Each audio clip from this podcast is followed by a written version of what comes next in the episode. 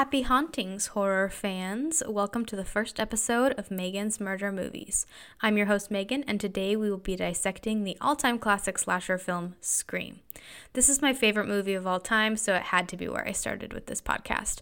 Full disclosure, there will be spoilers throughout the podcast, so listen at your own risk. Let's get started with a little summary on the movie. So, Sidney Prescott is coming up on the one year anniversary of her mother's murder. She was an eyewitness at her mother's murder trial, and Sidney believes that a man named Cotton Weary murdered her mother after they were having an affair, they being Sidney's mother and Cotton. Uh, just before the year anniversary, teenagers at Sidney's high school in Woodsboro start getting murdered, in addition to receiving taunting phone calls. After Sidney is attacked in her home, all signs point to her being on the killer's hit list, and Sidney's boyfriend becomes the main suspect as he shows up only seconds after she was attacked.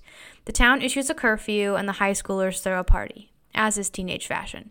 This party turns into the climax of the film when Ghostface shows up and starts picking people off one by one.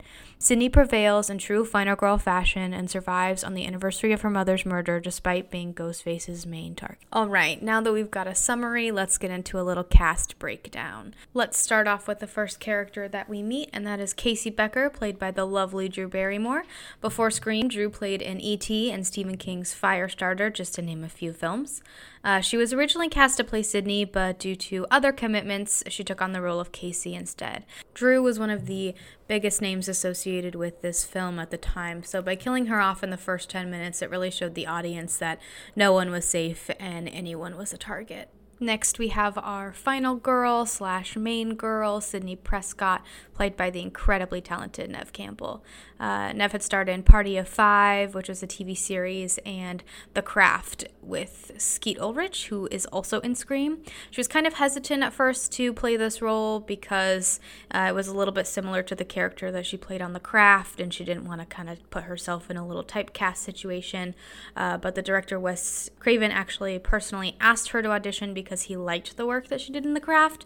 This would also be her first main lead role and how you know how do you turn that down? Um, I know I wouldn't have. Next up, we have news reporter Gale Weathers, played by Courteney Cox. Courteney was also in Family Ties, and she played Monica in Friends. She was also in Ace Ventura: Pet Detective. Uh, she really was kind of hoping to play a quote unquote bitch role to offset her Friends role. The studio originally said no, but she fought for it and fought for it and won the role. And I couldn't imagine anybody else playing Gale Weathers, to be honest.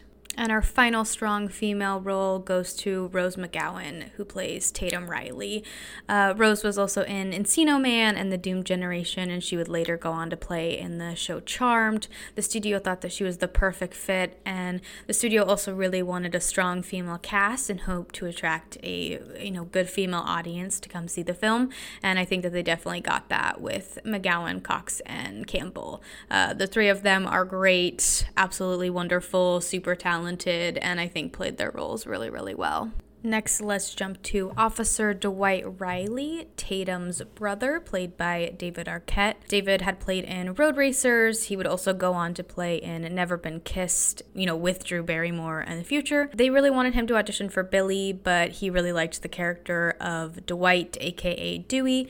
Um, the studio kind of thought that he was a little bit too small. They were hoping Dewey would be, you know, very masculine, kind of buff, hunky, I think is how they described the character in the, like, audition sheet, but Wes Craven actually really liked his kind of softer, funnier performance, and he ultimately ended up winning the role. Following that, we will jump to Billy Loomis, who is played by Skeet Ulrich.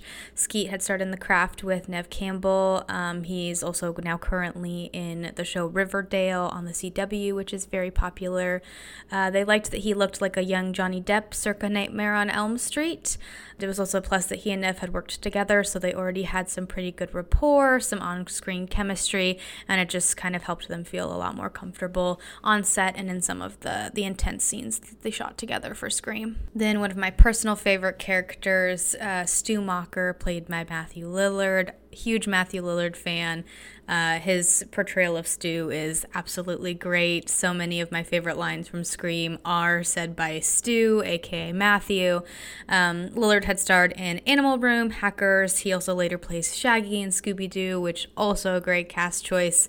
Love it. He was actually at the studio with his girlfriend while she was auditioning for um, for a role in a different film. They were just in the in the same building, and the casting director Elisa Beach saw him and asked him to audition, and he knocked it out of the park. Totally crushed it. They loved him, and yeah, he was cast as Stu Macher.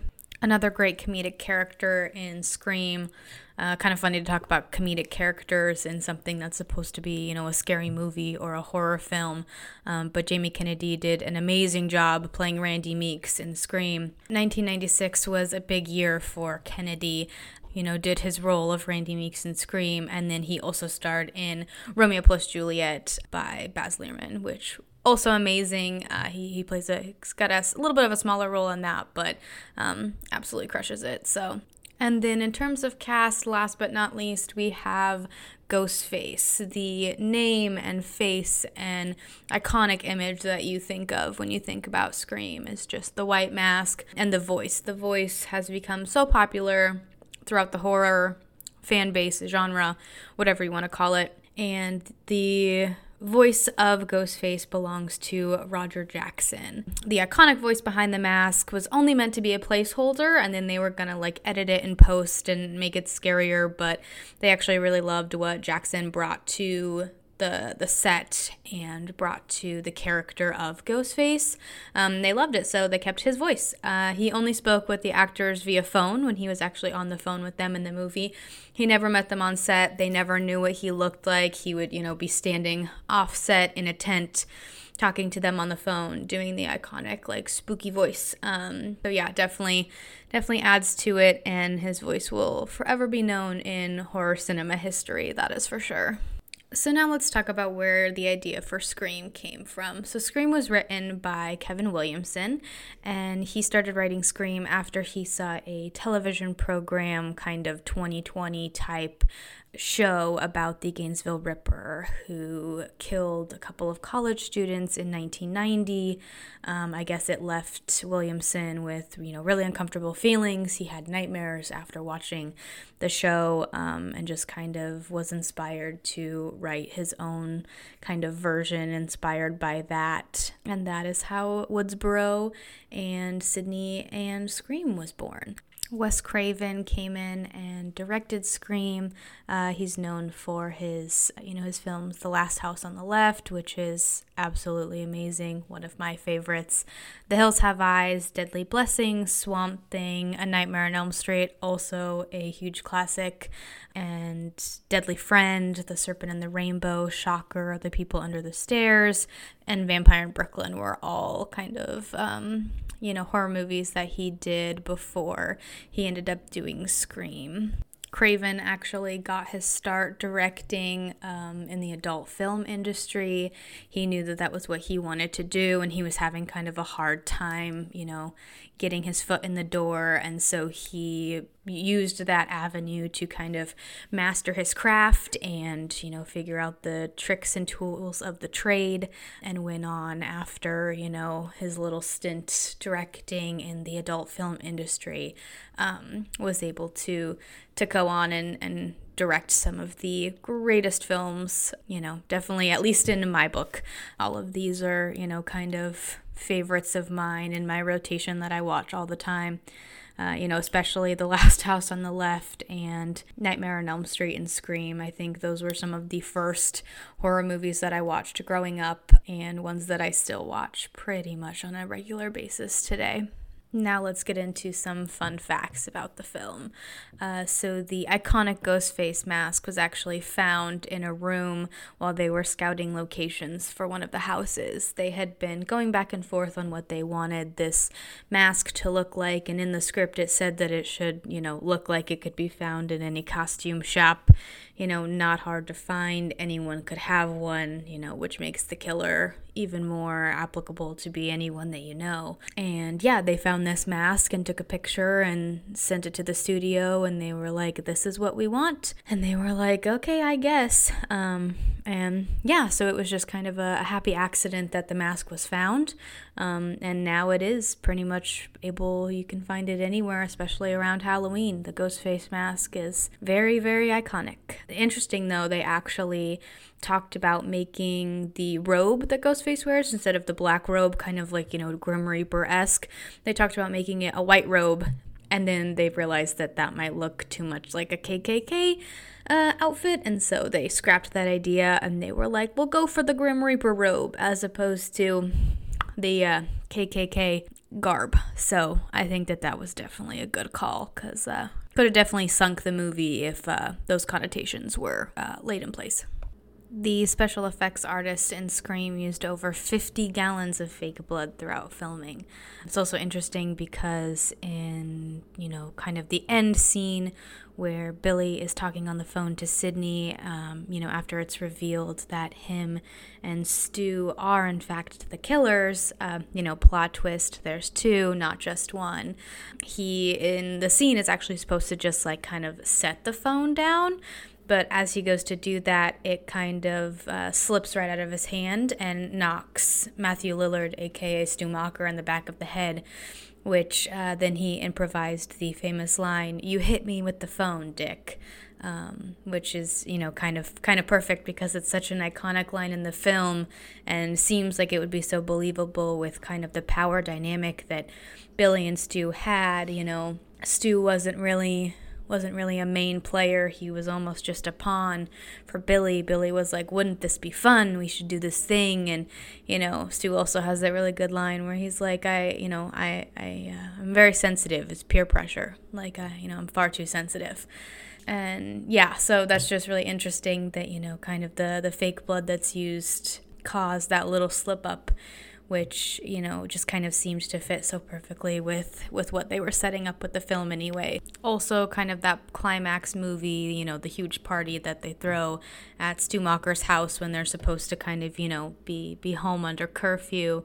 That that scene runs about 42 minutes long. It was shot over the course of 21 days from you know sunset to the sunrise uh, after it wrapped, I guess the crew had t shirts made that said, I survived scene 118, which is what the film, or what the scene's uh, name was during shooting. The cast and crew jokingly called it the longest night in horror history. I can't even imagine. Uh, you know, there's so much intense stuff happening in those 42 minutes that it doesn't, you know, when you look back, it doesn't seem like it's actually 42 minutes long. Um, I remember when I first saw that, I actually like went and watched it and timed it, and I was like, God, it, yeah, it is. It is about 42 minutes long. That whole party scene, you know, about half the movie, and it there's so much going on, and yeah, you kind of have to shoot it from, you know, sundown to sunrise. Just, yeah, absolutely wild. Uh, definitely would have screwed up your sleep schedule, but they pulled it off, and, uh, you know, one of the best, one of the best. Then one of my uh, other favorite parts about the whole just Scream franchise in general is about how I guess self-aware it is and how um, I guess meta would be the term used now. It is um, is that you know the characters have watched other horror movies, other horror movies that we've watched. You know, Nightmare on Elm Street, The Hills Have Eyes. Um, Halloween, you know, that's a big one that's talked about. You know, they have a whole conversation at uh, Stu's party about Jamie Lee Curtis and, you know, her being the Scream Queen, and they're watching the Halloween movies that night. Um, and so we'll kind of break down some of the the references made to other horror movies within the film when we get into the you know scene by scene breakdown. But you know, definitely some of the best because it seems like the characters are you know people that you really know, people you could really talk to. The references they make are references that, you know, people who have seen other horror movies understand. And so there's this kind of understanding between you know the the audience and the the movie and the characters. It's almost like an inside joke that everybody's in on. Um, which is just awesome. And so, before we kind of get into the main scene breakdowns, uh, I want to go over the rules, the classic rules that everyone must abide by in order to survive a horror movie.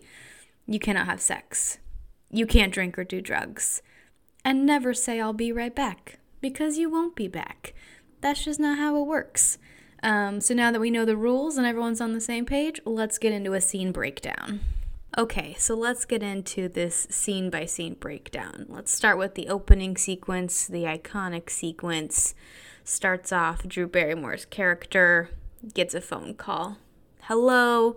Ghostface goes, Who is this? She says, Who are you trying to reach? He says, What number is this? She says, What number are you trying to reach?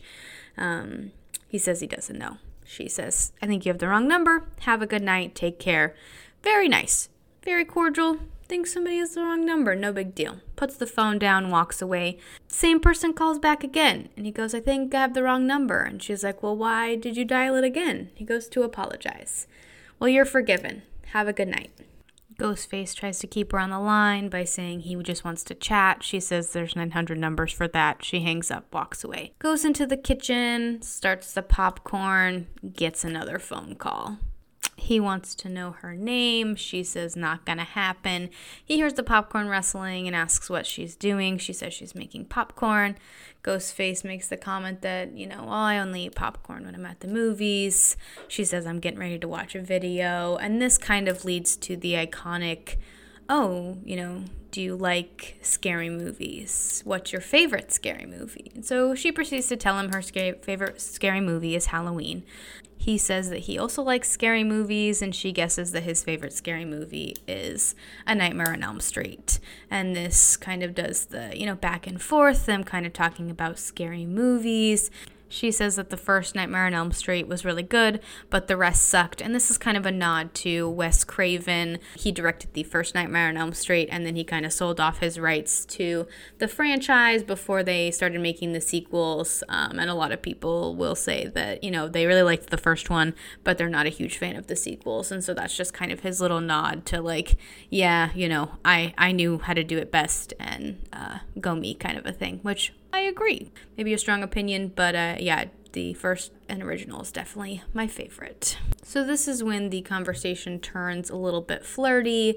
He asks, Do you have a boyfriend? She says, Why? Do you want to ask me out on a date? So, she doesn't answer the question, but they just kind of have this little back and forth she says that she doesn't have a boyfriend. Ghostface asks her name again. This leads to one of my favorite little uh, little scenes where she goes, "Well, why do you want to know my name?" And he goes, "Well, I want to know who I'm looking at."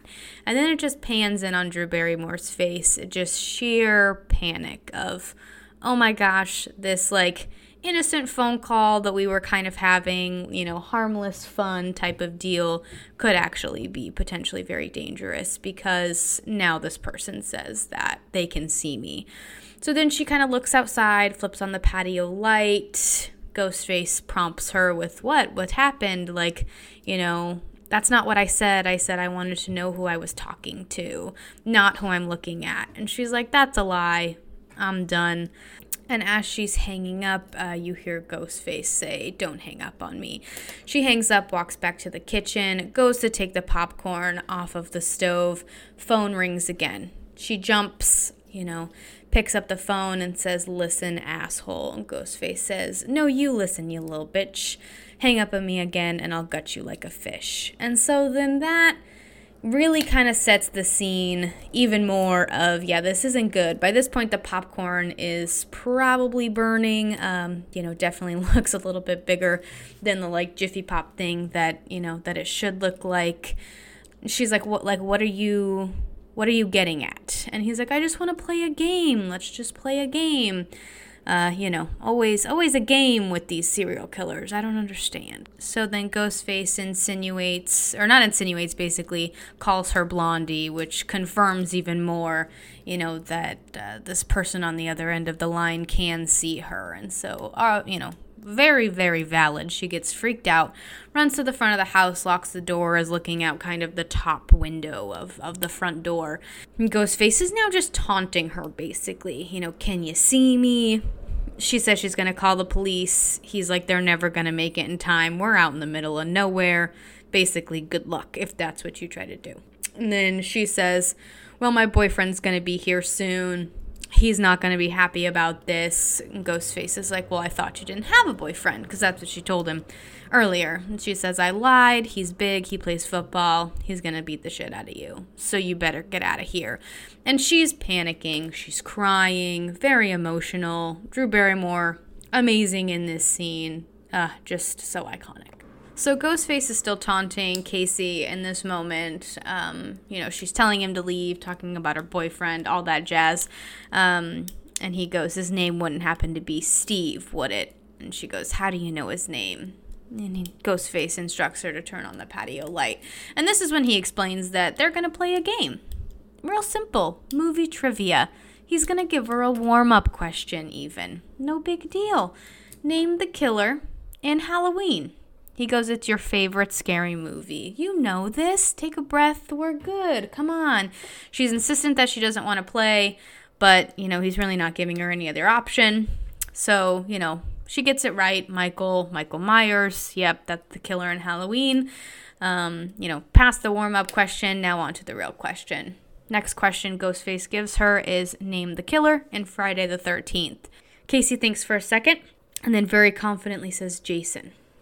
That is incorrect. Uh, because in the first Friday the 13th, as I'm sure a lot of you who are listening uh, will know that Mrs. Voorhees, Jason's mother, was the original character, uh, the original killer in the first Friday the 13th, and Jason doesn't show up until Friday the 13th, part two. So that means that Steve is out. Steve has lost the game because Casey got the answer wrong, and so Steve doesn't make it to round two. His insides are on the outside when Casey next flips on the patio light. Her next question that she's given is uh, trying to figure out which door Ghostface is at. He says you've got three doors into your house. You got the main door, the side door, and the patio door. And so she starts to kind of be like in this little hallway area of her house and a patio chair comes through kind of the like patio door area. So she makes her way to the kitchen, runs to the kitchen. The kitchen is full of smoke because the popcorn that she was making on the stove has now caught fire. Uh, she grabs a knife from the butcher block and proceeds to go out kind of i guess what would be the side door of her house so she she walks around she sees you know ghostface enter the house you know this cloaked figure and she sneaks out the door with this knife in her hand you know knife in in one hand phone in the other uh, she tries to sneak around basically to the front of her house. She sees her parents' car coming up the side of the house and she's like, oh my gosh, my parents are here. They've got the car this could be home free like this could be good she pops up in kind of the the window in the i guess dining room area maybe is what it would be and ghostface is standing there so that's when you first see like a full on uh, image of the iconic you know look the mask with the hood and all of that. And he comes through you know busts the window. She whacks him in the face with the phone and starts running. He comes after her. Uh, you know, you see kind of her parents' car pull in. They get out of the house. They're talking about plants or whatever. Um, and as she's running around the side of the house to try and get to her parents, thinking, if I can just make it to my parents, I'm going to be home free. Like, it, they don't explicitly say that, but you know that that's the thought that's going through her head. Like, my parents are going to know what to do, they're going to figure this out. As she's making her way up the side of the house, Ghostface catches up to her from behind, kind of hooks his arm like around her and stabs her in the chest. Um, they tussle on the ground for a second. She's able to get away. She's weak. She's been stabbed. He choked her. She can't talk. Uh, she gets to basically the front porch and she's on the side of the house. And so she can see her parents walking in the front door, but they don't catch her in their peripherals as they're walking through the doorway and you know oh, like i said she was you know she was strangled for a sec so she you know her her windpipe is crushed she can't talk and you, it sucks because she's so close in that moment you're like she she could have made it like she was 3 seconds away from from potentially being home free, literally. But sadly, that's not the case. Uh, Ghostface gets her. Her parents walk in. First thing they see is, you know, their patio kind of doorway busted in. At this point, the fire alarm is going off because of the popcorn, and they are very confused because their daughter is supposed to be home. Clearly, something bad happened. They don't know what's going on. The dad finds the boyfriend on the patio and they try to call the police. But Casey still has the receiver so when her parents pick up the phone to call the police, they can hear her heavy breathing slash wheezing on the other end. They're like, she's here, like she's on the property. She's got the other, she's got the other device. This is when Ghostface, because they're trying to talk to her, this is when Ghostface realizes that she still has the phone and it's still, you know, kind of connected. So he takes the phone, uh, hangs up basically. They hear the line go dead. And this is when Casey's dad turns to her mom and says, drive down to the Mackenzies. And this is a line actually from Halloween. Um, we won't go into that when I do Halloween. You know, we'll kind of we'll, we'll we'll do a little revisit at that line, but it's a line from Halloween. And so, you know, she says no, not my daughter. She's coming to the realization that something really bad happened, and she's not even seen the dead boyfriend on the patio. And so he says, "Go, like just go, drive down." Get out. And so she opens that front door, and then that's when you see Drew Barrymore as Casey Becker hanging from a tree, insides on the outside. The opening sequence ends with her mom falling to her knees on the front porch, just screaming. And then it cuts to black. Next scene opens on our main girl, Sidney Prescott, sitting at her computer doing some stuff, and she starts hearing something outside of her bedroom window. Uh, this is where we meet her boyfriend, Billy Loomis. Uh, he comes in, sneaks through a window, has this great line that just gets me every time. Um, you know, should be a red flag for every person in a relationship. If your partner says, I was at home watching The Exorcist and it got me thinking about you, I feel like that's probably not a good thing. That's a little, I mean, and I love horror movies, but if someone was like, I was watching The Exorcist and it made me think about you, I'd be like, why?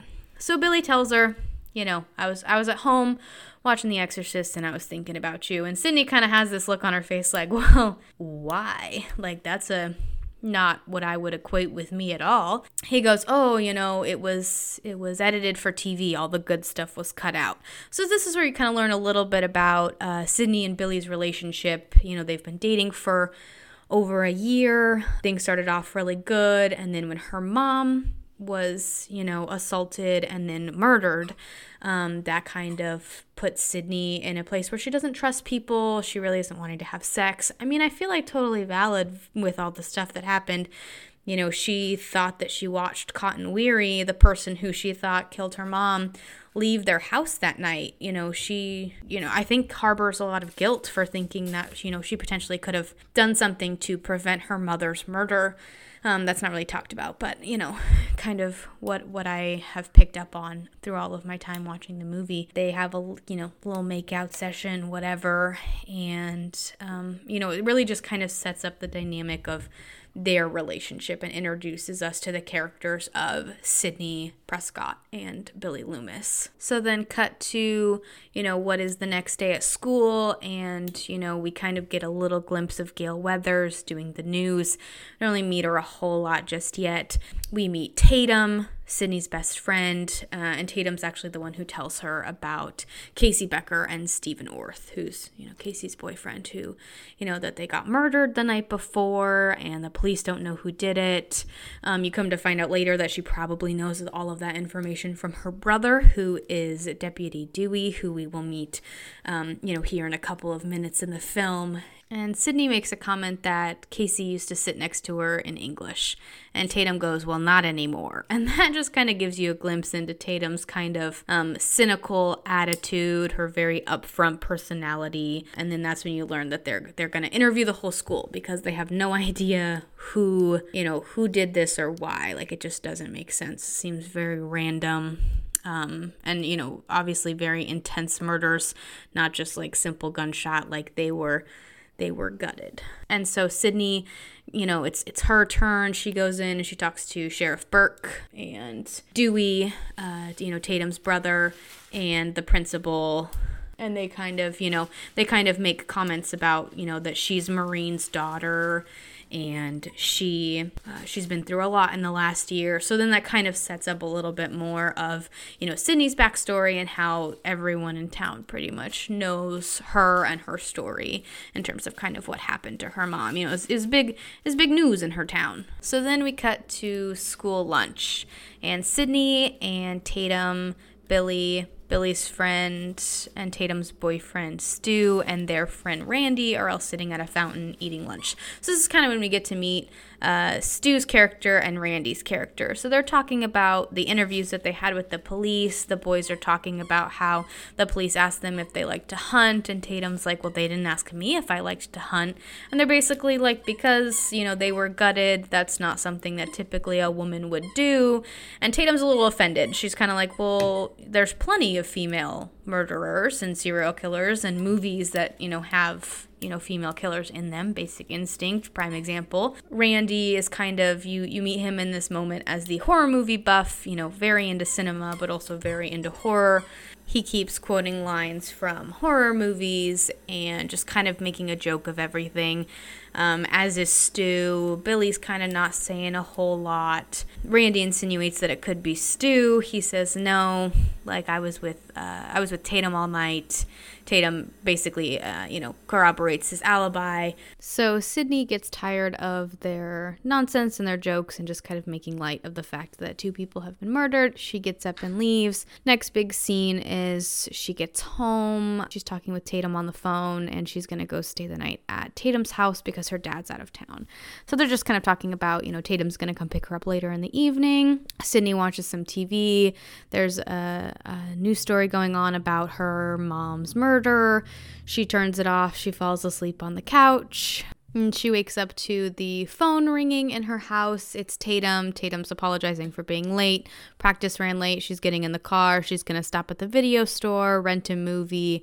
Um, you know, just kind of no big deal. Sidney jokes around, okay, well, you're running late. It's after the time you said you'd come get me. And Tatum says, Oh, don't worry about it. Casey and Steve didn't beat it until well after. I think it was nine o'clock. Um, and she's like, Oh, great. That's really comforting. Her and Tatum hang up the phone, and Sidney goes to walk away, and the phone starts ringing again. She thinks that it's going to be Tatum again. And so she tells Tatum without saying anything else, She's like, Tatum, just get in the car. And that's when you hear Ghostface. Sidney automatically thinks that it's Randy just playing a joke on her. Um, she says that, you know, she likes the thing that he's doing with his voice. She thinks it's sexy. Again, there's this kind of like flirtiness going on over the phone. I don't think I would flirt with a random stranger who called me, but I guess if you think that, you know, she thinks it's Randy because he asks again the favorite line, What's your favorite scary movie? Sidney says she doesn't watch it because it's you know, insulting. It's usually some girl getting attacked and she chooses to run up the stairs instead of going out the front door, you know, how the the girl always makes the wrong decisions kind of deal. And then the killer just kind of plays with her a little bit, much like in the way that he did with Casey, you know, kind of saying that he's outside, saying that he's watching her.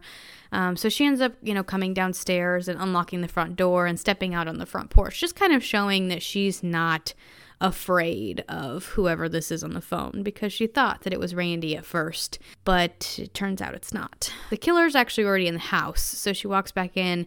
The killer comes out of the closet. They struggle, they run around. Sidney basically fights for her life. She runs into a room and kind of barricades the door, and she's on her computer trying to get a hold of 911 via like the website um, that they have. And then the house goes silent. Everything's falls silent. And then seconds later, as she's kind of walking toward the door, who appears in her bedroom window like they did the night prior? Her boyfriend, Billy. She gives him a hug. She's like, Oh my gosh, the killer's here. I almost just died. We have to leave, blah, blah, blah, blah, blah. And a cell phone falls from his pocket. So she thinks that it was him, that he's the one who attacked her. So she opens the door, runs downstairs, opens the front door to kind of run out the front door, like she had said the girl should do in the horror movie and runs right into the ghost face mask. And officer dewey had was holding it up kind of in the doorway not really like thinking that it was right in the doorway, not realizing that if someone comes out, that's the first thing they're to see. So Sidney screams and then Dewey screams, and that's kind of where this scene comes to a close. There's, you know, tons of police there. Tatum gets there and is like, oh my gosh, what the heck? Tells Dewey, yeah, Sid's staying with us tonight. Uh, Gale shows up and is trying to ask questions. They're basically like, go away, go to hell, nobody wants you here, you suck. And they are all carted off to the police station, Billy included. At the police station, they interrogate Billy a little bit. They're like, Why were you at Sidney's house? Why do you have a phone? Why this? Why that? And he's got pretty decent answers for everything. He's like, Pretty much everybody has a cell phone nowadays, which, you know, in the 90s wasn't as true as it is today. So that, you know, kind of a old, old media thing. You know, there's also not very many video stores with streaming and all of that stuff like Blockbuster. There's one left in the state that I live in. Um, I think that that might actually be the only one left. And as that's of as we're recording this podcast, that could that could change in the future, sadly. But yeah, so they're interrogating him. He basically says, you know, yeah, well, I've gone to see Sidney before in the middle of the night. His dad's there with him. They kind of have a little, you know, back and forth where you can very briefly see that him and his dad don't have the best relationship just in the way that they talk to each other. Much like we really don't see Casey and her parents interact, but you can kind of tell just with a little bit that's written that they, they get along well and they care for each other. You don't really feel that with Billy and Billy's dad. So they get ready to leave the the police station, they being Tatum and Sidney, to go to Tatum's house to kind of get some rest and just try and recoup after the, you know, near death experience that Sidney has just gone through. And as they're leaving the police station, Gale Weathers approaches her and is asking her questions about what happened and all this stuff. And originally, Sidney's kind of playing nice. And then they start talking about the book that Gale wrote about uh, Cotton Weary and Sidney's murder trial. And in the book, Gale calls Sidney a liar and thinks that she doesn't know what she's talking about. So Sidney says that you know she'll she'll be sure to read the book, kind of in like a sarcastic tone. And Gale says, "Oh, don't worry, I'll send you a copy." And at that point, Sidney turns around and like decks Gale right in the face, just below her eye, uh, you know, kind of like cheekbone area, and Gale just collapses. That's when Dewey's pulling the car up, and they get in and they leave, and they get to Tatum's. So they're kind of just, you know, resting at Tatum's place, having their little sleepover, and Tatum's mom comes in and lets Sidney know that she has a call on the phone. Uh, Sidney is hoping that it's her dad. Uh, Tatum's mom thinks that it's not her dad. Uh, she goes out to answer it, and it's a ghost face. So this kind of, you know, lulls you into this idea well, it can't be Billy, the boyfriend, because he's still sitting at the jail, uh, you know, kind of being interrogated, and they hold him overnight and fingerprint him and, you know, all of that stuff because they suspect him of committing a crime and a possible murder. But Ghostface, you know, basically says that, she, you know, she got the wrong guy again, kind of insinuating that, like, Cotton didn't kill her mother, that, you know, possibly this Ghostface character did. And so Sidney gets really worried. They go and they get Officer Dewey out of his room because, again, Dewey and Tatum are siblings. I feel like that's kind of overlooked um, a lot, especially later on, you know, that like they actually are related. And so that definitely fits into kind of a lot of what's going on. And I think why Dewey feels protective over Sidney because, you know, they're Tatum and uh, Sidney are the same age, and you kind of suspect that they've grown up to, together a lot. And so, you know, Dewey's probably been in Sidney's life and vice versa for quite a few years. And so he probably views her um, very much like he does Tatum as kind of this like protective older brother role. So, anyway, they go and they get Dewey from his room. He comes out with his gun drawn, just kind of waving it around. Like you can just kind of see his, as Gale would put it, inexperience showing. He's in like a white t shirt and boxers, just kind of waving his gun around, like, what's going on? What's happening? you're like, buddy, you don't even know the half of it. And so they walk away from the phone and it's just sitting there not on the receiver just kind of sitting on the on the counter i'm guessing is what it would be. And he picks it up and just very like cautiously goes hello. And there's nothing there. Like ghostface is hung up. It's just completely silly and kind of pointless. And he's still got his gun up in the air like ready ready to go. But he's in boxers and like white socks and a white t-shirt. um, so then anyway, next scene we get to school the next day. Sidney goes up to Gale and originally is going to apologize for punching Gale in the face. You can see Gale putting makeup on, you know, the little shiner basically that she's got going on from the the punch. And so they start talking about, you know, Cotton being innocent and Gale starting to realize that maybe Sidney's thinking that Cotton could be innocent and that this new killer in town or you know, or this killer who's now killing uh, the high schoolers could potentially be the person who killed her mother. So they kind of have this little back and forth, and Sidney stands her ground. She goes, No, like it was Cotton. I saw him leaving our house wearing his coat. And Gale goes, No, you saw someone leaving your house wearing his coat. That doesn't mean it was Cotton leaving your house wearing his coat. Uh, so then Sidney goes in and she's talking to Tatum by her lockers, and Stu is basically talking about, you know, how crazy everything is. And Sidney's like, You just got, or Tatum's like, You just got to push through, like you're going to be fine fine. It's going to be okay. And Sidney's starting to feel really guilty about what she did to Billy because she's like, well, it couldn't have been Billy because I got that phone call last night while he was in jail. So as they're talking by the lockers, this person who's dressed up as Ghostface, who's not actually Ghostface, just a kid being a jerk, runs through the hallway screaming, you know, but not screaming like bloody murder, just like making loud noise, uh, waving his hands in the air. You know, he's dressed in the like Grim Reaper with the with the Ghostface mask, uh, waving his arms around. And Stu starts laughing, and she, you know, he thinks that it's really funny, and he's like, "It's like Christmas." Tatum takes the lollipop that she's got in her mouth and starts smacking him in the face with it, and she's like, "Knock it out!" Like basically, you're not helping. You're stupid. Uh, Sidney walks away because she just kind of needs a minute to compose herself, and so as she's walking to what we will later find out is she's walking to the bathroom, she runs into Billy as he's coming up the stairway, and she gets a little freaked out. I think just because they ran into each other, not necessarily because it's Billy. I think she just like got scared that she bumped into someone with everything going on. She's just jumpy. She's on edge. I mean, she was almost murdered. That's totally valid. And so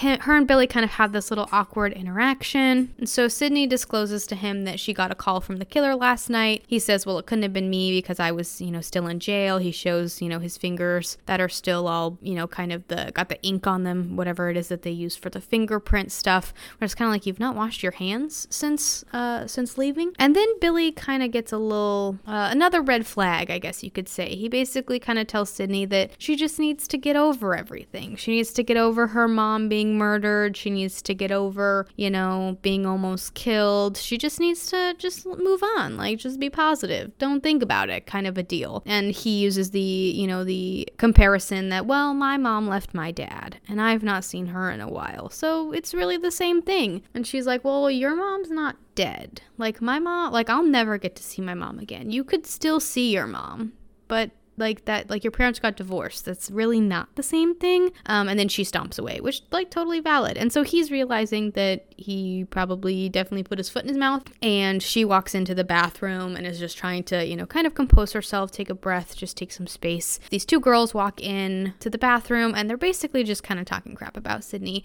about how she she kind of needs to you know process her mom's death but she's not processing it in a healthy way just passing a lot of judgment and um, fun fact the blonde girl in that scene who's in the cheerleader uniform was Skeet Ulrich's girlfriend at the time of filming. Um, so she plays the like cheerleader who's doing her I think lip gloss or whatever it is in the mirror. And they're talking about how Sidney could be the killer because she just hasn't processed her mom's murder and that's how she's going to process it. Uh, they talk about the show Ricki Lake, which was really popular during that time period. And then they go ahead and leave. And so Sidney is feeling just really crappy. She's had a really rough couple of days.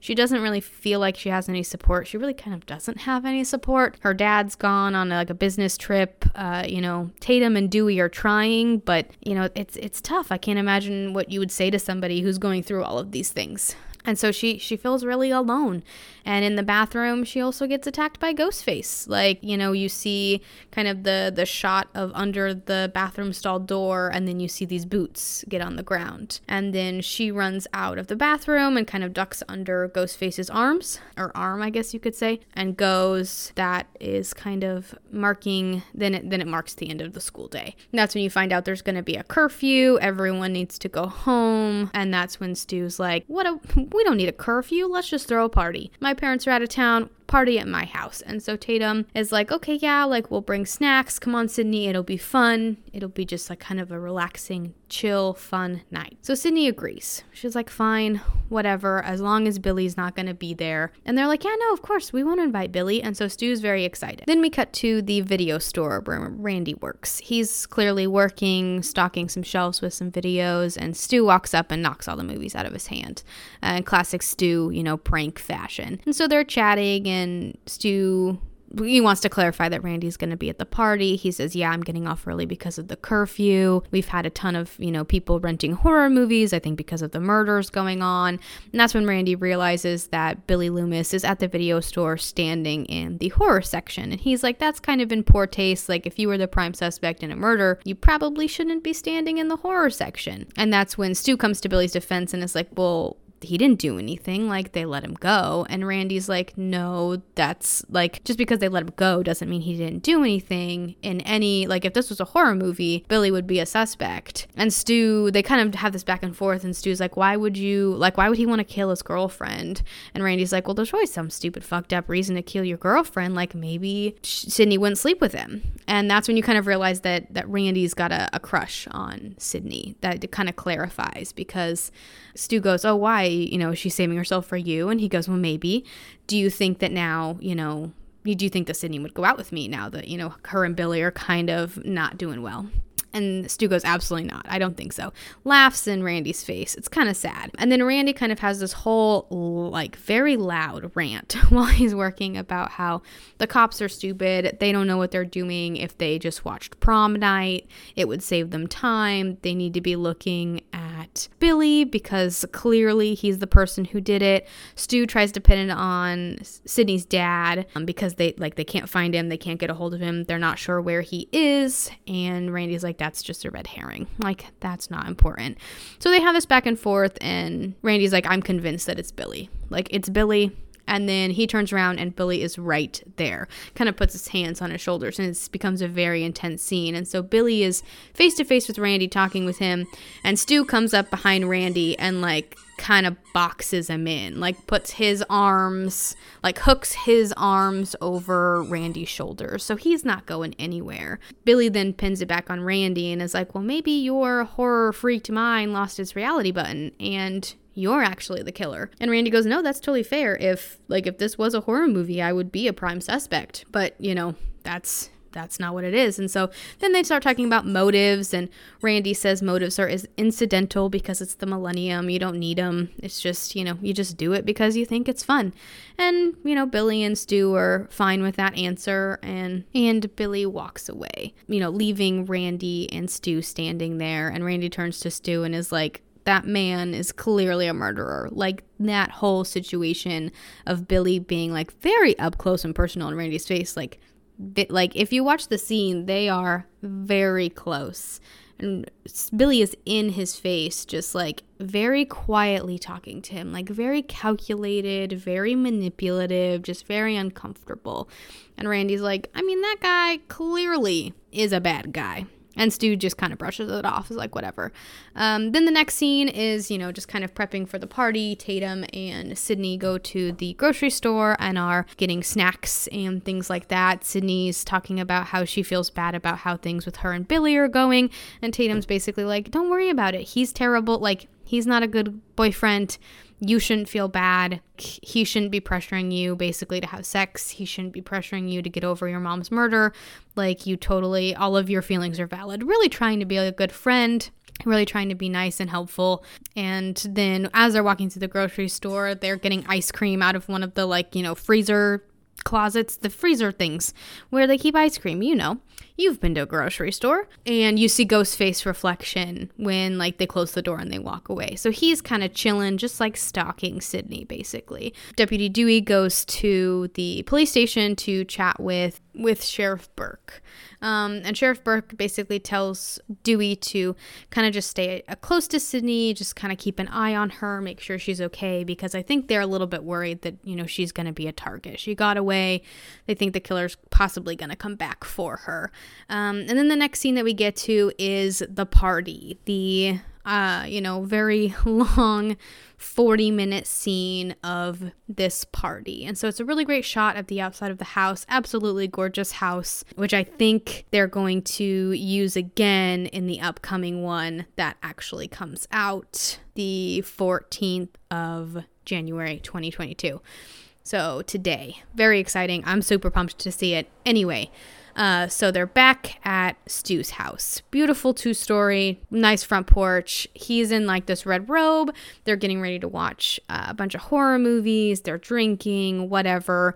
Party's in full swing by the time Tatum and Sidney get there. So, like I said, they're getting ready to put on some horror movies. Also, another important thing to mention is Principal Himbry, who's the principal of Woodsboro High, gets murdered at the school.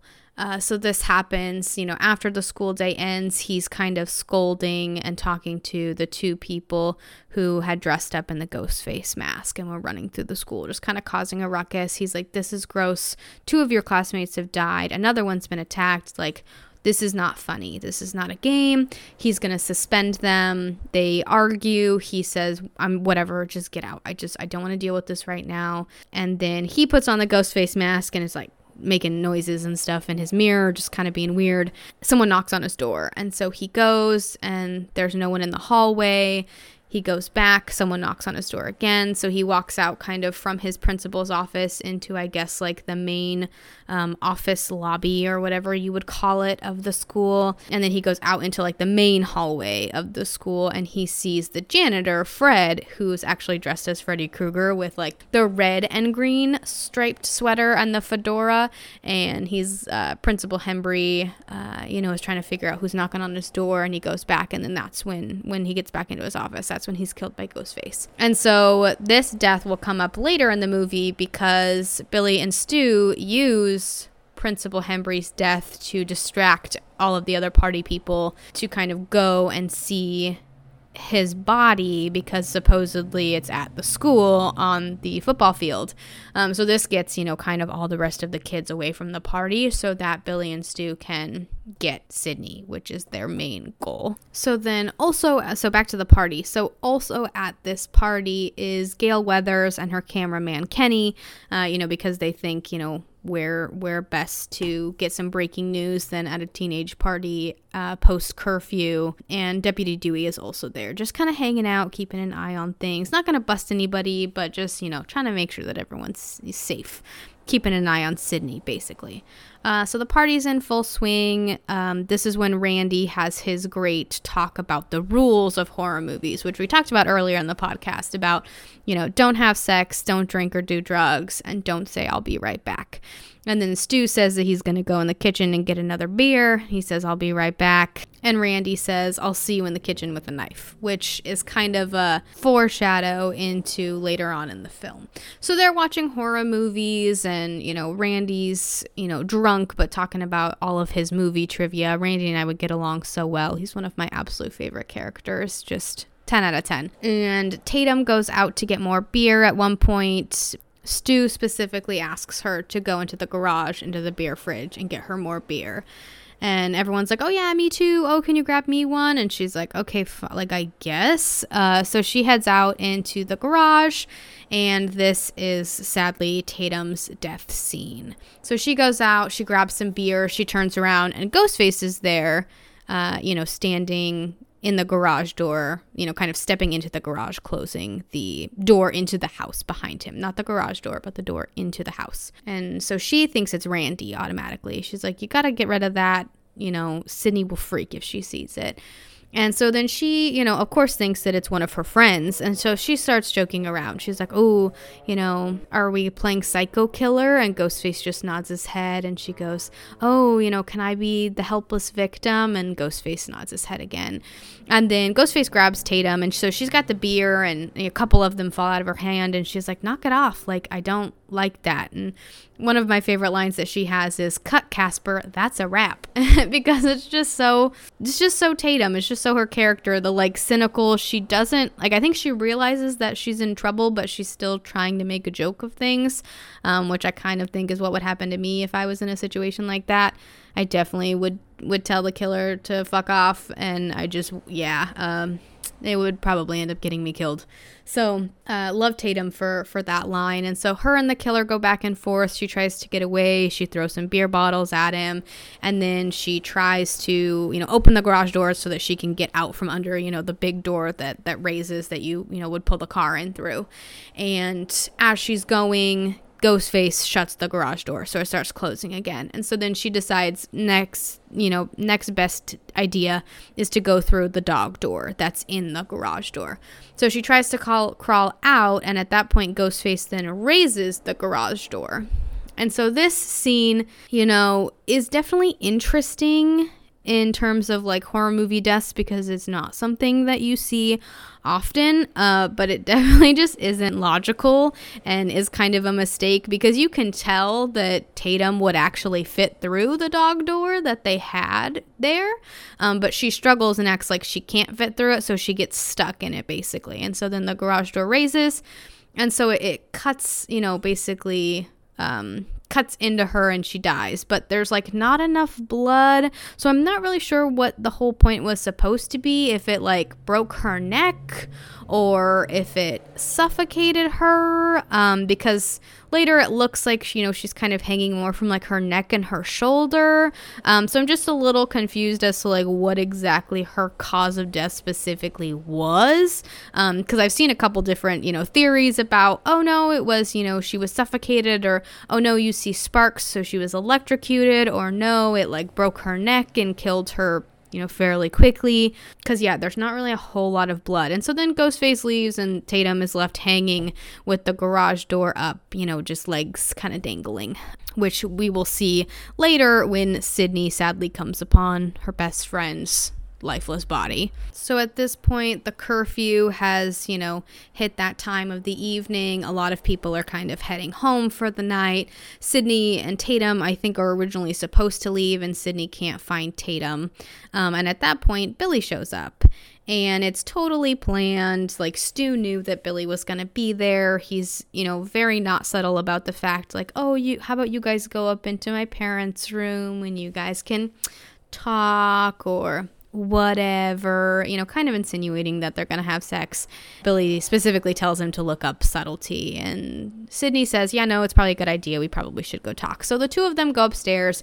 Randy gets super bummed. Randy decides to stay and watch some more horror movies. So Sidney and Billy go upstairs.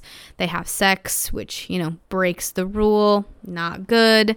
After that, so while Billy and Sidney are upstairs, a bunch of the other high schoolers who decided not to go home at curfew and we're just going to stay and hang out. They're watching Halloween, and Gale, Weathers, and Dewey are on a little walk. They've kind of been hanging out throughout the evening outside the house. They go in the house at one point. Gale plants a camera next to the TV, you know, in hopes to just catch some footage, catch some stuff so that, you know, she can get her her story basically. That's how she plans to, to break the story is planning a camera. So Kenny, her cameraman, sitting in the van outside, kind of watching what's going on, kind of bored because it's just a bunch of teenagers drinking beer and talking about horror movies and being dumb. Uh, so at this point, while Billy and Sidney are upstairs having sex, Randy picks up the phone at Stu's house because it rings, and this is when you find out that Principal Himbry's dead and he's at the football field.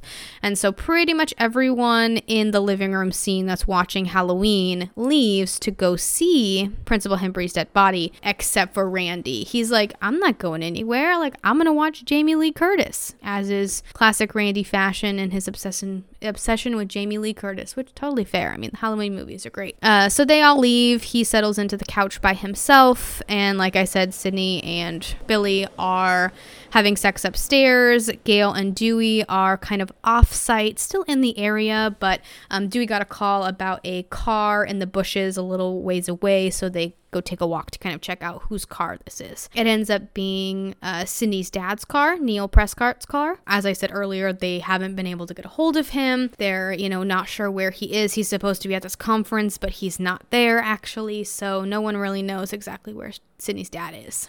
But they found his car finally. And then at this point is also when Dewey and Gale kiss. They've kind of had a whole flirty thing going on, you know, throughout the film. Not super important. Uh, you know, it'll come up in some of the later movies. They're, you know, kind of on and again, off again relationship. But on this set, actually, David Arquette and Courteney Cox, the you know, actors who play Gale and Dewey met and fell in love, and they fell in love, and they actually got married and were married for quite a few years. Um, they're divorced now, but I think you know their relationship's still pretty amicable. I mean, they're both going to be in the upcoming Scream movie, so they can't really hate each other that much, I guess. Um, but yeah, so they actually ended up starting a relationship and getting married after starring in this movie together. So that's also kind of interesting. So then, cut to Billy and Sidney being done with their little sexcapade, and they're both getting dressed. They're kind of chit chatting, and Billy, you know, they're kind of having a conversation about the killer. And Sidney makes the comment, "Oh, it would have been really smart for you to call me while you were in jail or have someone else call me because, you know, totally would have, you know, been really smart and thrown me off, thrown me off the trail. And he's like, what do I have to do to prove to you that I'm not a murderer? And at that point, Ghostface comes in behind him. And instead of being like, turn around, run, literally anything, Sidney just goes, Billy, and points. And then Billy turns around and gets slashed by Ghostface, turns around very dramatically, quote unquote, dies in front of Sidney. She starts running from Ghostface. They kind of fight it off in Stu's house a little bit. She runs up into what looks like an attic or a spare room upstairs, climbs out a window, jumps off, you know, jumps out the window and falls on this like covered boat that was on a trailer right out in front of the garage. She rolls off of that, and that's when she sees that Tatum is dead. She starts to make her way up to the front of the house to, you know, try and get help, try and find some kind of help, get away, whatever it is, you know, all of the thoughts going through her head. And at that point, Ghostface goes downstairs and is behind Randy, like kind of behind the couch. And so Randy's all curled up with the pillow, just kind of hanging out. And this this scene is so great because he's watching, you know, Halloween, and it's a part where Michael Myers is behind Jamie Lee Curtis, and so he's like, "Turn around, Jamie. Just turn around. It like it's gonna be fine. Just turn around." Um, and the whole time, Ghostface is standing behind Randy, and so it's very much like a you know a mirror image of you're like Randy, just turn around. Like no. So you think at that point that Randy's gonna be murdered. Um, then it cuts back to Sidney. She's running to the front of the house. She sees Gale Weathers like news van that sh- that that she's got goes and pounds on that and Kenny opens the door and she's like someone you know like the killer's here blah blah blah blah blah. And Kenny tries to help. He really does. He looks at the tra- he's like we've got a camera in the house. It's fine. And as they look to the camera they see Ghostface behind Randy. And Kenny starts doing exactly what Randy was doing to Jamie. He's like turn around kid. Just turn around. Get out of there. Um, and that's when Kenny kind of calls back to the idea that when Gale watched the camera into the house, there was a little bit of a delay, about a 30 second delay. And so when he kind of goes to turn around to, I think, go in the house to try and save Randy, Ghostface is already outside the house and slashes Kenny's throat. So then Kenny goes down. He falls to the ground and he was just trying to help. Like, poor Kenny, man. He, he didn't deserve that. He was just trying to do his job. He was just trying to, yeah, RIP to Kenny. Um, so Sidney crawls out of the van. She runs up to the front of the house with Ghostface chasing her. So Sidney takes off through this like weird side field thing. I'm not really sure like exactly where this area is supposed to be in accordance to Stu's house, but she's running through there. And at that point, Dewey and Gale are coming back up to the house after finding Neil Prescott's car. And Dewey says you need to, you know, you need to get out of here, you need to get help, all this stuff. So she goes and gets in the news van and tries to leave. She doesn't find Kenny, which she thinks is weird, but she's just gonna get out of there. Gale is a very much save myself kind of a gal, which totally valid. I mean, especially because Kenny's already dead. So as she goes to pull away, she like flips on the lights and she realizes that the the windshield looks kind of funky. So she turns on the windshield wipers and it's just covered in blood, which is just such an unsettling like thought that the windshield wipers are just pushing blood around. So she goes to drive away and leave, and that's when Kenny kind of slides down onto the windshield. And you, you know, you realize that Gale now knows that Kenny is dead, even though she probably figured that when he wasn't with the van, you know, because where where would Kenny go in the middle of the night?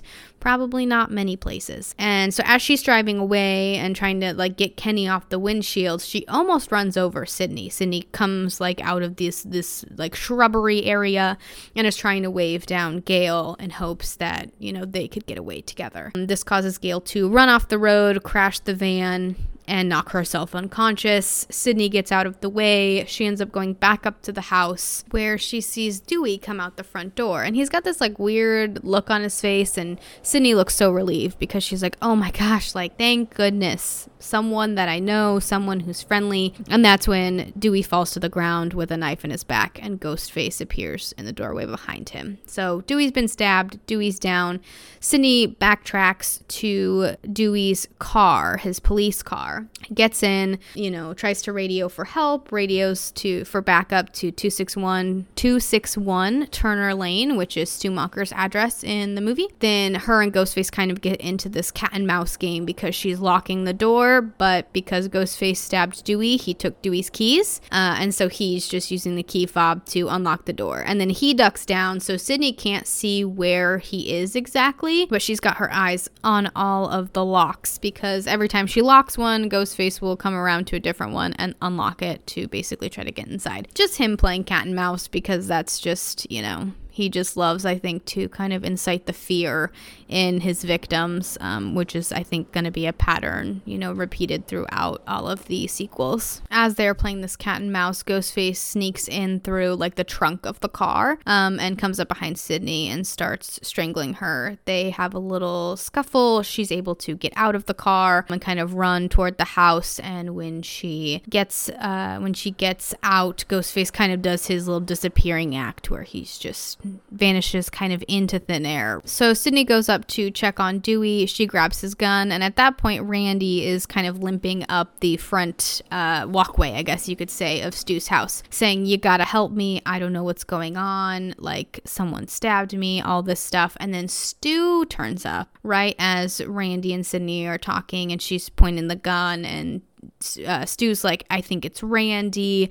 I don't know what's happening. I just found Tatum. They killed Tatum. He refers to her as my Tatum, uh, trying to, you know, I think spark some uh, sensitivity and thing, uh, you know, some some heavy feelings for Sidney because Tatum was her best friend.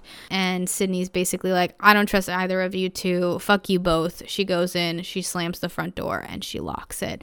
At this point, you know, you hear kind of scuffling behind her, and she turns around, and Billy is is like half walking, half limping, ends up rolling down the stairs because he's still, you know, like supposedly hurt. Him and Sidney kind of talk. She's like, I'm so glad you're okay. He gets up and opens the door and lets Randy in. And Randy's like, I don't know what's happening. Stu's gone mad. And then Billy turns around uh, after he gets the gun from Sidney because he's like, Oh, give me the gun. Like, I'll take care of you, kind of that idea. So she hands it over. He lets Randy in. And Billy turns around and says, We all go a little mad sometimes, and shoots Randy. And Sidney's left standing there, like, so confused because, you know, Billy was playing all injured two seconds ago, and now he's just got this evil look on his face. Um, and then he quotes, you know, that quote is Anthony Perkins in Psycho. And that's when you realize, you know, if you hadn't already, that Billy is in fact a bad guy. Um, lots of red flags with that. I remember the first time I watched this, I was like, ah, like you kind of wanted it to be someone else, but at the same time, like I wasn't super shocked that it was Billy because there was just there were things about him that I was like, I don't really like any of this. You're just a little too greasy for me, sir, and I just I don't trust it. I don't trust it at all. Then Billy also reveals that the blood, the so called blood that he's covered in, his blood that he's covered in, is actually just corn syrup, which is what they use for pig's blood in Carrie. Uh, so she realizes that, oh wow, it actually is you know, Billy who's the killer. And so she goes to run into the kitchen area, and that's when she runs smack into Stu. And he's standing there just like very out of it, just kind of staring off in one direction, very kind of focused, very stiff, very uncomfortable. Uh, you know, you, you'd think if you were, you know, kind of running, she almost like collapses into him of like, help me. And he's just like giving nothing back.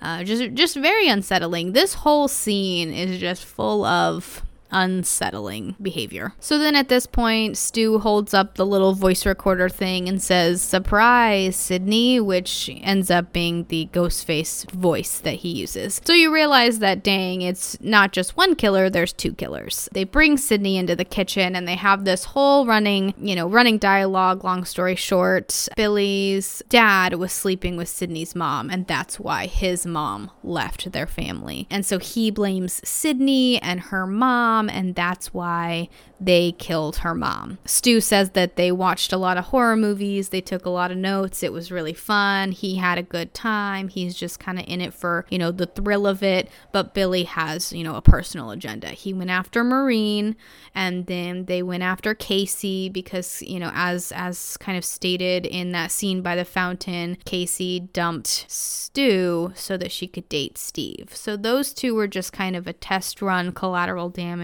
Like it's got to be somebody who has, you know, like somewhat of a personal vendetta. And then, yeah, everyone else, you know, Principal Himbry was just kind of a means to an ends of getting, you know, the rest of the party goers distracted. Um, and then at this point, they bring out Sidney's father. He's tied up in the closet. They basically are like, yep, we're going to frame it all on him.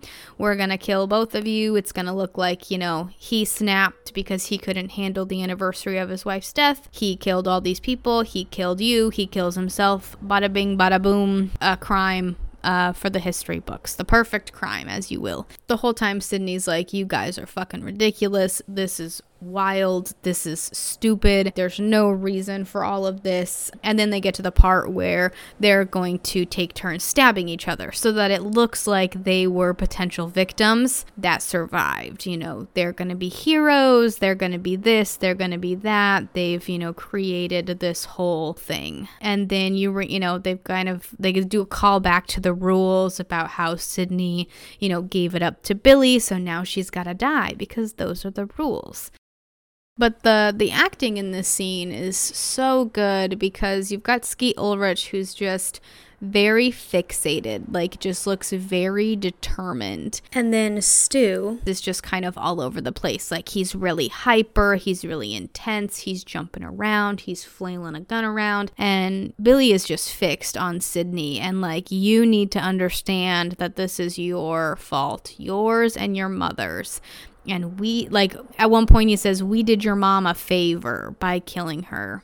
Doubtful not really a thing. Nice try. No. You know and then you've got sidney who's just like slightly paralyzed but also crying but she doesn't really show she tries really hard not to show fear which is really cool. She's such a strong character. 10 out of 10 for the acting in the scene. I think i've seen I'll, I'll just sit and watch this scene just isolated by itself because it's so good and I just love all three of them in it. They play off of each other so well, um, but they're also different at the same time in terms of, you know, how they're playing their characters and what their characters like attitudes and behaviors would be like. So after Billy and Stu have stabbed each other and they're ready to kind of put the the end on all of this, you know, on this horror movie basically, Billy tells Stu to grab the gun. He goes to the little like side counter table thing that he set it on and it's gone because Gale Weathers came to in the van, walked back up to the house, kind of heard what was going on, took the gun. And so she's going to shoot them, but she doesn't have the knowledge. It's kind of funny because, you know, it in the second one she calls Dewey inexperienced,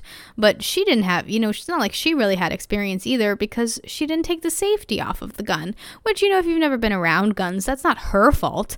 But you know, she tries to shoot them and then can't because the safety's on. And so Billy just like kicks her in the torso and she kind of collapses on the front porch. That gives Sidney just enough time to get away from the two of them because Billy wasn't paying attention. So Stu turns around and he says, Houston, we have a problem. And that line was actually improvised, which I love that because it's just so perfect. And, you know, the two of them are covered in blood at this point you know, Billy's covered in fake blood, but then they're both also covered in their own real blood because they just stabbed each other. The whole story that they're creating. So Sidney gets away. She takes her dad, like gets them kind of out of the kitchen area, which is where this whole scene has been taking place. And she calls Stu's phone, like their their landline basically, and she's talking to Stu with kind of the ghost face voice. And she's like, you know, basically, why are you doing this? And he's like, you know, I'm far too sensitive. It was peer pressure. Like, that's what I'm going to tell them because Sidney's like, well, Billy's got a motive. Like, what's your reason?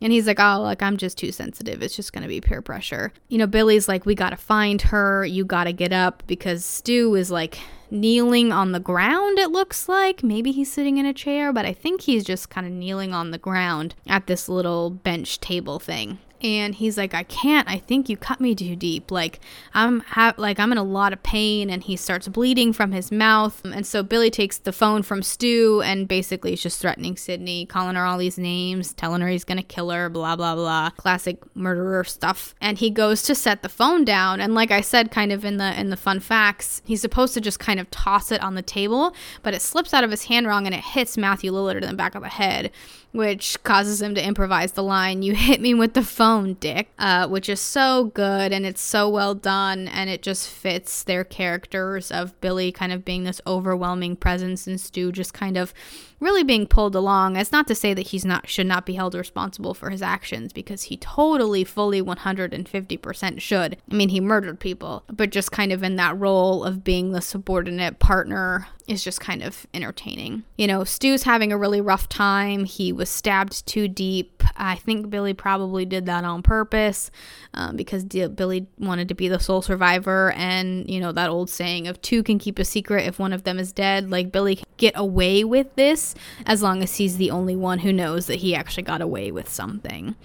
Uh, so Billy goes to look for Sidney. She pops out of the closet as she's dressed in the ghost face like garb, the the cloak and the mask, and stabs Billy with like an umbrella, causes him to fall down. And then at that point, Stu gets kind of the second wind of you know the adrenaline's pumping. He's not in pain anymore, and he goes after Sidney, tackles her. They you know roll around on the floor. They're fighting. She's trying to get away. He says that you know I always had a thing for you, Sid, and and she says in your dreams as she pushes the giant TV, you know like like nowadays we have flat screen TVs and a lot of times they're mounted on walls, but you know this is one of those lovely old 90s TVs that just is weighs, you know, probably 150 pounds maybe a little bit less. I don't know. Maybe they're not that heavy. The one that my grandma had was really heavy. I remember when she passed and we had to move that thing and it was like ridiculously heavy.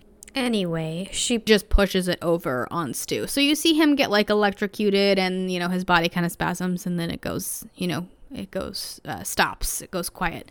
So you you know you suspect that stu has passed. Sidney has i think gotten both of them. She goes to kind of walk away and billy comes back tries to stab her tries to get her you know one final time. And that's when gale comes you know comes back in with the gun after coming to after she was knocked unconscious. She remembers to take the safety off that time and she shoots Billy. And she says, I remember safety that time, you dick. Uh, and so, you know, you're like, ah, it's over. Randy gets up. You know, we've got Gale and we've got Randy and we've got Sidney. I think, you know, those are going to be our three survivors. And Randy, you know, talks about the famous trope in horror movies that, you know, the killer's going to come back for one last scare. And he does. Billy does this little blah, uh, with, you know, reaches his hand up and Sidney shoots him in the head. He's not coming back that time she says, you know, the famous kind of line at the end, not in my movie, which is great. Cut to kind of the police getting there, the backup getting there, the sun is rising. Gale has a new news crew and she, you know, she's got blood on her face. She's covered in, you know, dirt and grit and just, you know, grossness.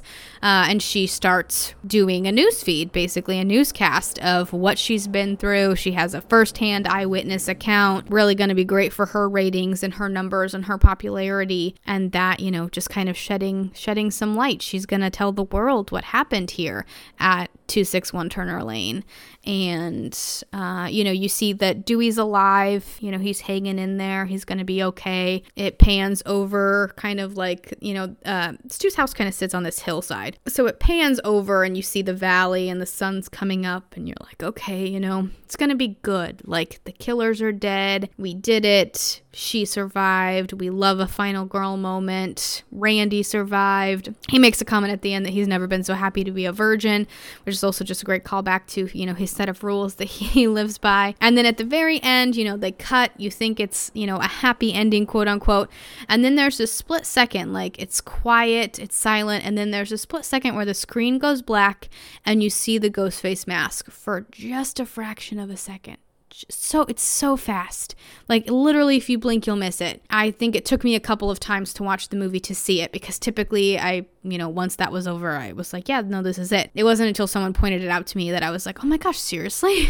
but yeah, so so that's there and the ghost face thing, you know, just pops back in just kind of as a little little last unsettle unsettling bit for the audience. And then it rolls into credits. And that's Scream. And it's one of my favorites, and I've seen it so many times, and talking about it today just makes me want to make popcorn and watch it again. You know, maybe one of these days, if I get real bold enough, I'll do the platinum blonde bob with the with the bangs. I doubt it. I don't think that's gonna happen. You know, maybe maybe for Halloween one year. Maybe I'll dress up as Casey Becker for Halloween one year. But absolutely love it. One of my favorite horror movie films of all time. Definitely a classic. Uh, really kind of revamped the slasher films. You know, there was there was a, a, period of time where horror movies were doing really good and then they kind of just had the same ideas. You know i think it was once they got to uh, you know friday the 13th part 6 and nightmare on elm street part 5 that people kind of stopped watching horror movies. It was you know there wasn't anything original there wasn't anything new until you know scream.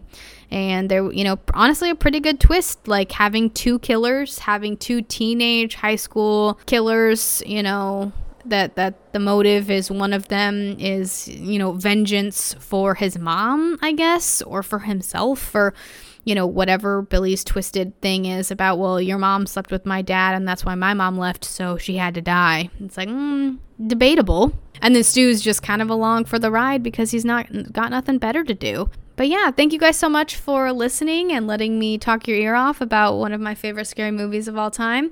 That's why I'm doing this, just so that I get a chance to talk about one of my favorite things. Yeah, super excited to kind of have this podcast kick off. And next week we will be dissecting The Conjuring, which probably this is my favorite movie of all time, but I think The Conjuring is my favorite horror movie of all time. I've seen it I don't even know how many times, and there are still scenes in it that give me chills to this day, which doesn't happen very often.